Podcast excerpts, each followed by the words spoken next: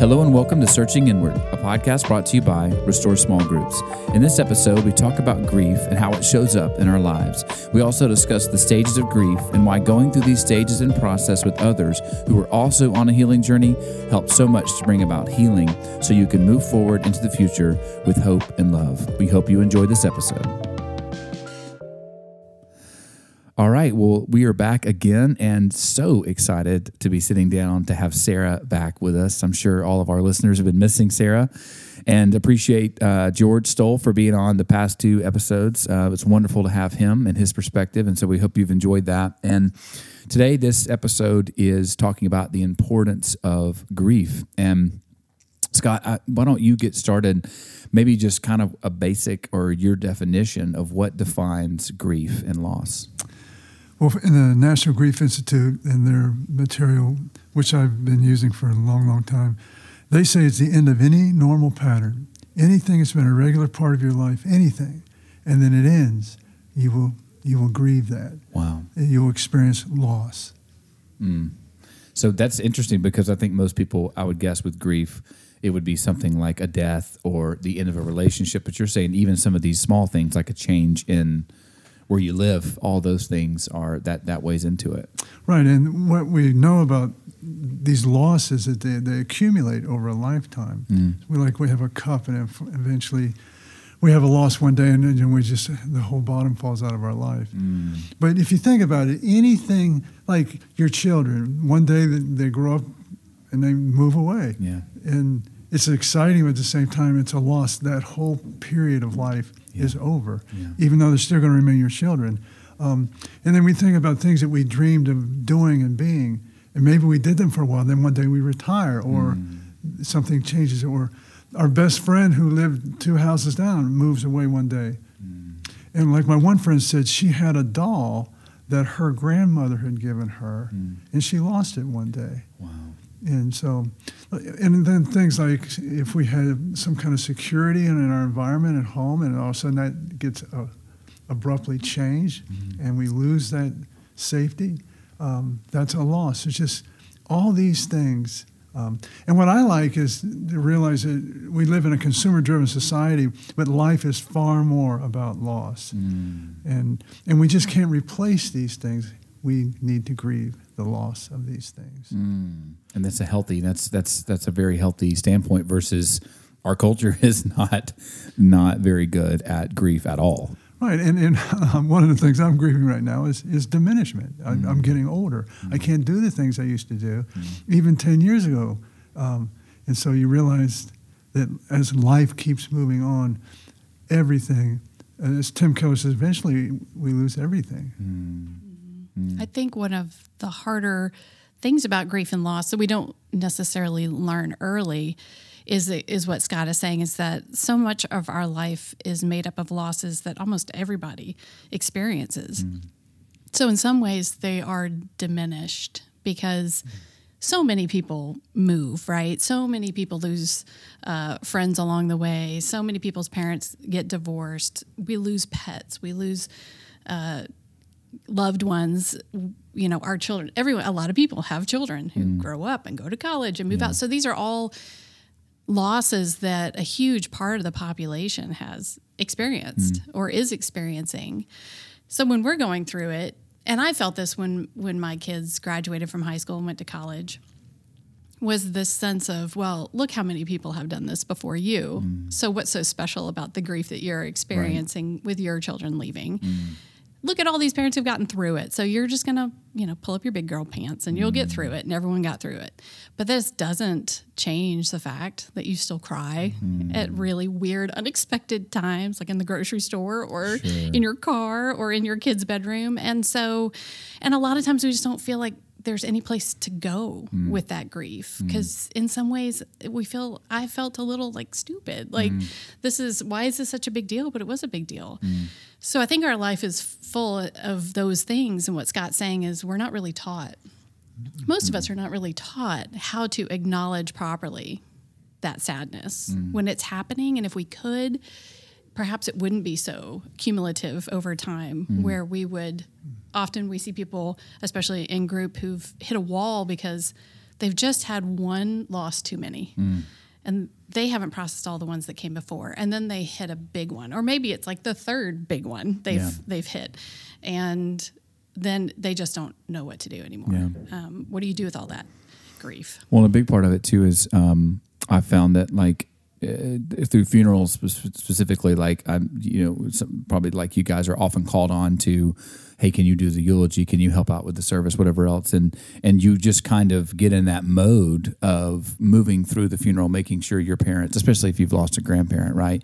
I want to make sure and be there for mom. I want to make sure and be there for dad. And you forget at the end of the day, you lost your grandfather. And so I've had to kind of, go through and redo some grief in the past as well. So that's a big thing that I think that other listeners, probably sometimes you worry about other people going through the grief that you forget to grieve on your own. And so, Scott, we have some notes in here about the stages of grief. So can you cover that, just kind of what the stages of grief are and why it's important to move through each? Yeah, well, we kind of have our own here at Restore. We just have one little adjustment in it.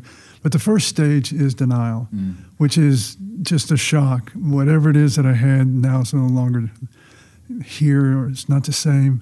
I just can't believe it's gone. I can't believe I'm not here, or I can't believe I'm not going to go there anymore. The second stage is anger. Mm. And what I usually see with anger is people saying, why? And it's really not a question. It's really a statement. Mm. It's not fair. It's not right.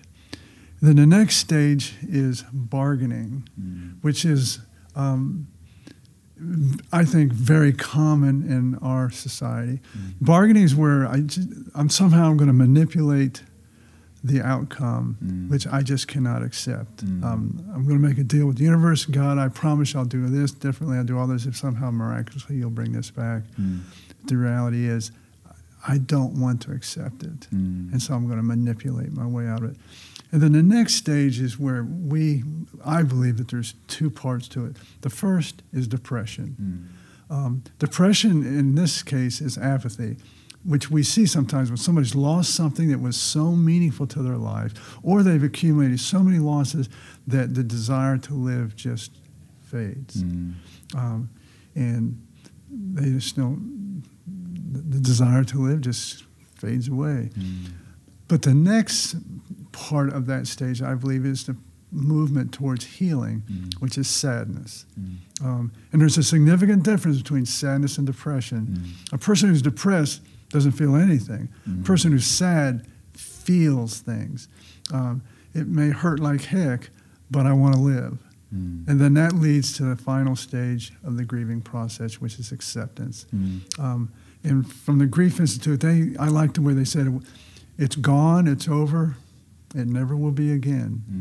Mm. My heart was broken, but now it is broken open for God to bring new things. Mm. Wow, that's beautiful. Now, the significant thing about those stages, and Sarah and I, we've talked about this before, like she was just alluding to earlier, significant dates, memories, walking into Costco, you see something, a commercial, an anniversary can trigger you to fall back into, and you can actually go back into any of those stages. Mm. And you can get stuck in those stages for decades if you don't do the work, and which is why our society is so inept at resolving loss, because it's all about replacing things, and you can't.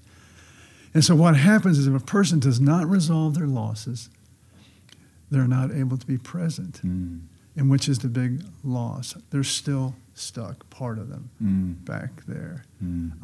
And so, yeah. Mm. I think we tend to think of grief as a singular emotional experience. I think a lot of people just think sadness, right? I'm grieving, I feel sad. But I do think it's the whole spectrum of our emotional life that gets involved in grief and loss. And so I think part of grieving well is learning to recognize that all of those feelings that you have in the process of it are normal, especially anger, which most people tend to avoid. But I think anger is such a healthy part of grieving. Yeah. There should be a day and in the grieving process where you just wake up and are mad. Yeah. You're just mad. Yeah. And you can stay mad. I encourage people to stay mad. Like if it lasts for several months. Mm-hmm. There's nothing wrong with that. I think sometimes we tend to get mixed up with as if feeling that anger means that somehow we're stuck in some sort of bitterness. But healthy anger keeps us moving. It's that fire that lights us, that kind of pushes us. I think it's absolutely necessary to be able to get through the grief by using that emotion. I shared, in episode 2 about my own story about, my daughter's adoption when I was 21. And I think a huge part of my recovery process in that was anger. For almost 6 months, I think I remember just being, I not really myself, but also I said whatever I wanted to say. I had no filter. I walked around life kind of with this sense of hardness, but I also didn't fight it. I just let myself feel it until I didn't feel it anymore. And one day it resolves and you move on to the next stage. So I think that is something, again, if we were taught how to grieve well, we would be told it's okay, the hurt's okay, the loneliness, the fear, the anger, the shame, all of that is completely, you're going to feel the whole gamut. It's as if the cycles of grief and those are totally intertwined. And you'll be doing all that at the same time. And what I'm hearing as I'm listening to you guys is how difficult that would be to go through alone. So I kind of want to turn the corner and juxtapose the experience of moving through that stage alone versus joining a group like the grief group you guys offer. When we were doing the interviews for some of the participants that have gone through Restore, they kept talking about the grief group, and some of the losses were just unimaginable as I was listening to the stories, and yet they're sitting there in that chair with some type of inner strength, this inner resolve, and now they're talking about how they're going to go and create a nonprofit, or they're going to go and create something that for those people on the other side they can help. So talk a little bit about what it's like to go through it alone, number one, and the downsides of that, and then we can talk about the how much easier it is to go through it with a group. Well, just the more and more we learn about how God created our minds and our brains to work. I mean, it's just we were created for intimacy, and I don't think there's anything as intimate as being with someone who's grieving. And I think it's impossible to grieve alone. There's parts of it that I have to do alone, but going through it, I need others. I think it's just the compassion and the empathy and the I'm here. Parker Palmer, who Sarah and I talked a lot about, and I may have mentioned before, but the first thing I ever read from him was he wrote about when he was depressed. A guy, he talked about how people would come to him and try to fix him, and it actually made him more depressed. But one guy came, or one person came and just was present with him, and said, I feel like you're getting stronger today, and actually helped him see that maybe depression wasn't the enemy. And he said that was the beginning of him getting well. And so I see the same thing for us, because that's one of the things, our hard, fast rules of our process is that we're not going to try and fix anybody. We're not going to try to take your losses away, your grief, but we are going to be present with you. And I think that, Jake, that's that divine mirror that we talk about. Yes. And it helps me reflect back to me what I just can't see in isolation. And I don't know why it is, but as I was talking to you yesterday, the more I've studied shame, I see the inability to forgive ourselves, being stuck in shame, keeps us stuck from grieving losses that we have. Because so many of the losses that people have, they attribute and regret to what they missed, or they should have done, or they, and so that, you have to have others to be present to do that. And I think beautiful. If anyone has ever experienced really severe grief, it's almost an otherworldly experience. It's like walking through life in a fog. I remember walking around sort of only half present to what was going on in my life, in the stages of my worst grief. And in some ways, it makes you feel untethered from reality. I remember doing things. I think anyone who's been through grief can identify. You do something, and then 5 minutes later, you're like, what was I just doing 5 minutes ago? Or you find yourself staring out the window for the last 15 minutes. You don't even remember when you started staring out the window. So I think being with other people in that grief helps tether you back down to reality, but also just lets you know, like, that's okay. That you're not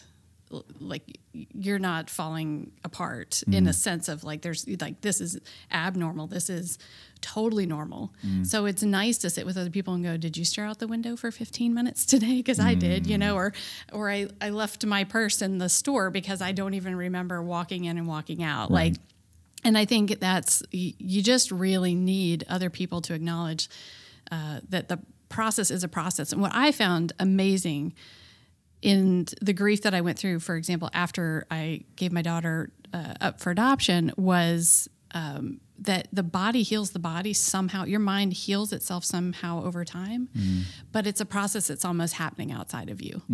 And I could almost in some ways observe myself grieving, and yet my body was doing its own thing. If I just sort of went along for the ride, it would heal itself. So I think part of grieving is letting go. Just get on the ride and go, because it's going to take you there anyway. The more you try to resist it, the longer you're dragging it out. Yeah. Just go. And if you feel sad today, depressed tomorrow, anxious today, fearful tomorrow, fine. Yeah. But you gotta go. Yeah. It's like they say, the only way out is through. So you gotta go. But I do think having other people in the process just helps normalize that. So absolutely. You don't feel like you're the only one. Yeah. And so in regards to some of the things that you've found that's been helpful for people through the small group process, you guys talk about rituals and communication. So can you talk a little bit about how the group's designed to give, obviously, you know, to move through the grief, but to also have some kind of, one of the things that one of the participants talked about was just going for a walk, right? That was what she could do that day that was so helpful for her. So can you talk a little bit about some of those things that are kind of incorporated, encouraged to say, even through this process, don't lose hope, and the way to kind of move through it is by developing some of these rituals or some of these things that you can do that are just small things that can help you through the process? Well, I think the main thing that I learned from the National Grief Institute was how do you know you have unresolved loss? And I'd like to just mention that one more time, but I really believe that from what I've seen in 20-some years of working with people in change and transformation is they struggle with unresolved losses. And they don't know what to do with that. And so the Grief Institute says that we must complete all communication around the losses. And that, and see, that's completely different. Well, we'll get you a new dog. Right. Or you'll get a new job. You'll get a... Find someone new. You'll find someone new. Yeah. And the reality is it's going to follow you if you don't do the work. So they say, how do you know you have unresolved loss?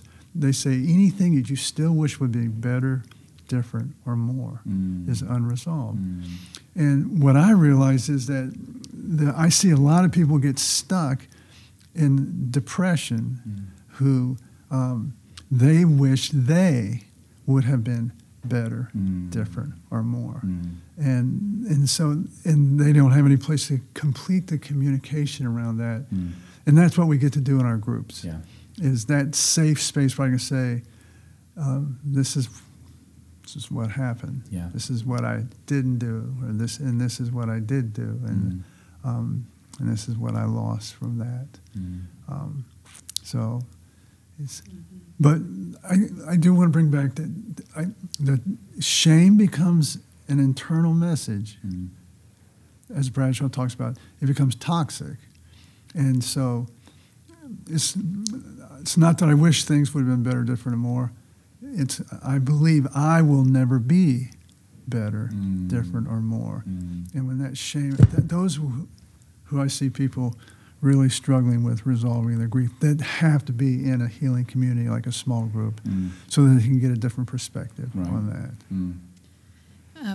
And communication, I think, so we focus a lot in group on written communication, but I think the other thing in my own personal grief resolution that has helped, and I know this is not a new idea, is the idea of ritual, of acknowledging dates, acknowledging places, times, seasons, when the grief reemerges. And so, you know, you see a lot of times with the loss of a loved one, people will, you know, have the day they lost them or their birthday or something like that. Acknowledge that they, that they're still a part of our lives. But I remember from my own experience, I remember my counselor saying to me, after the summer, my daughter's adoption was in the spring. And so I spent the whole summer in just this weird fog of grief. And I remember her telling me, I want you to drive back to the place where you and her father met. And I want you to sit there and I want you to think about it. And so I did reluctantly drive, I parked, and then just the sight of it, I burst into tears. Because in that I sat and thought about everything that had changed in my life in that one year, how one decision to meet someone, get involved with someone, I could just see all these decisions, how it all led to this point. Yeah. And the regret of saying, I wish I could come back here a year ago and say, no, that's not going to happen. But then in another way, it helped me go, okay, then this is what it is. I see the decisions. I understand where I could have made different ones, right. But now here we are. So now how do I go forward? Right. And it was incredibly cathartic. I drove away from there, something transformed in that moment.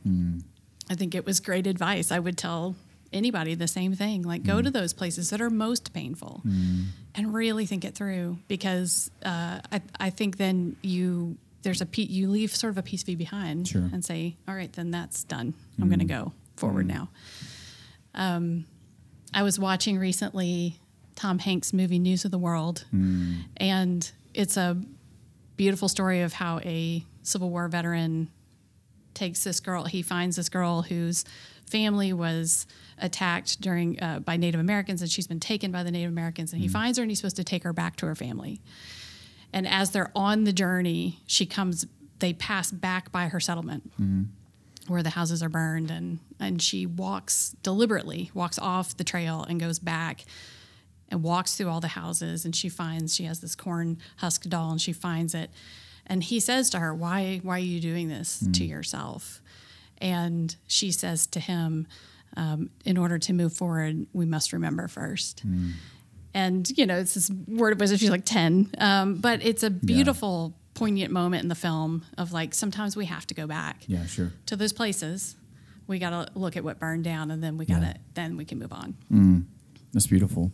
And because essentially what you're saying, Scott and Sarah, is that, you know, we have to move through the grief, even as painful as it is, in order for that healing to take place, because really the goal is for it to be healed, so that if you do move into a new job, a new relationship, or a new situation, you know, you're coming to it without that heaviness that you're trying to say, okay, well, I got this wrong in the past, so I'm going to do it right this time in this scenario. And so what you're saying is, you know, it's important to move through each and every stage, and specifically go through it with a group if you can.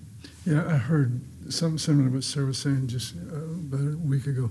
We must be willing to go through ourselves to find ourselves. And I think it's the same with our grief and our losses. We must. And let me tell you, I don't know of anything that takes as much courage as grief work, which is another reason why you just cannot do it alone. Yeah. We need the support of others. Well, that's great. Well, thank you guys so much. That was a great episode. And, you know, if you're out there and you're moving through any type of grief, even if it's something that happened, as you guys mentioned, 10 or 15 years ago, or it's something that's kind of been accumulating for a while, you don't have to do it alone. And it's best to have people that are also moving through it as well, that can understand you and love on you. And so we just want you to know you're not alone, and reach out. And that's what Restore Small Groups is all about. So we thank you guys for listening, and we'll talk to you next time. Take care.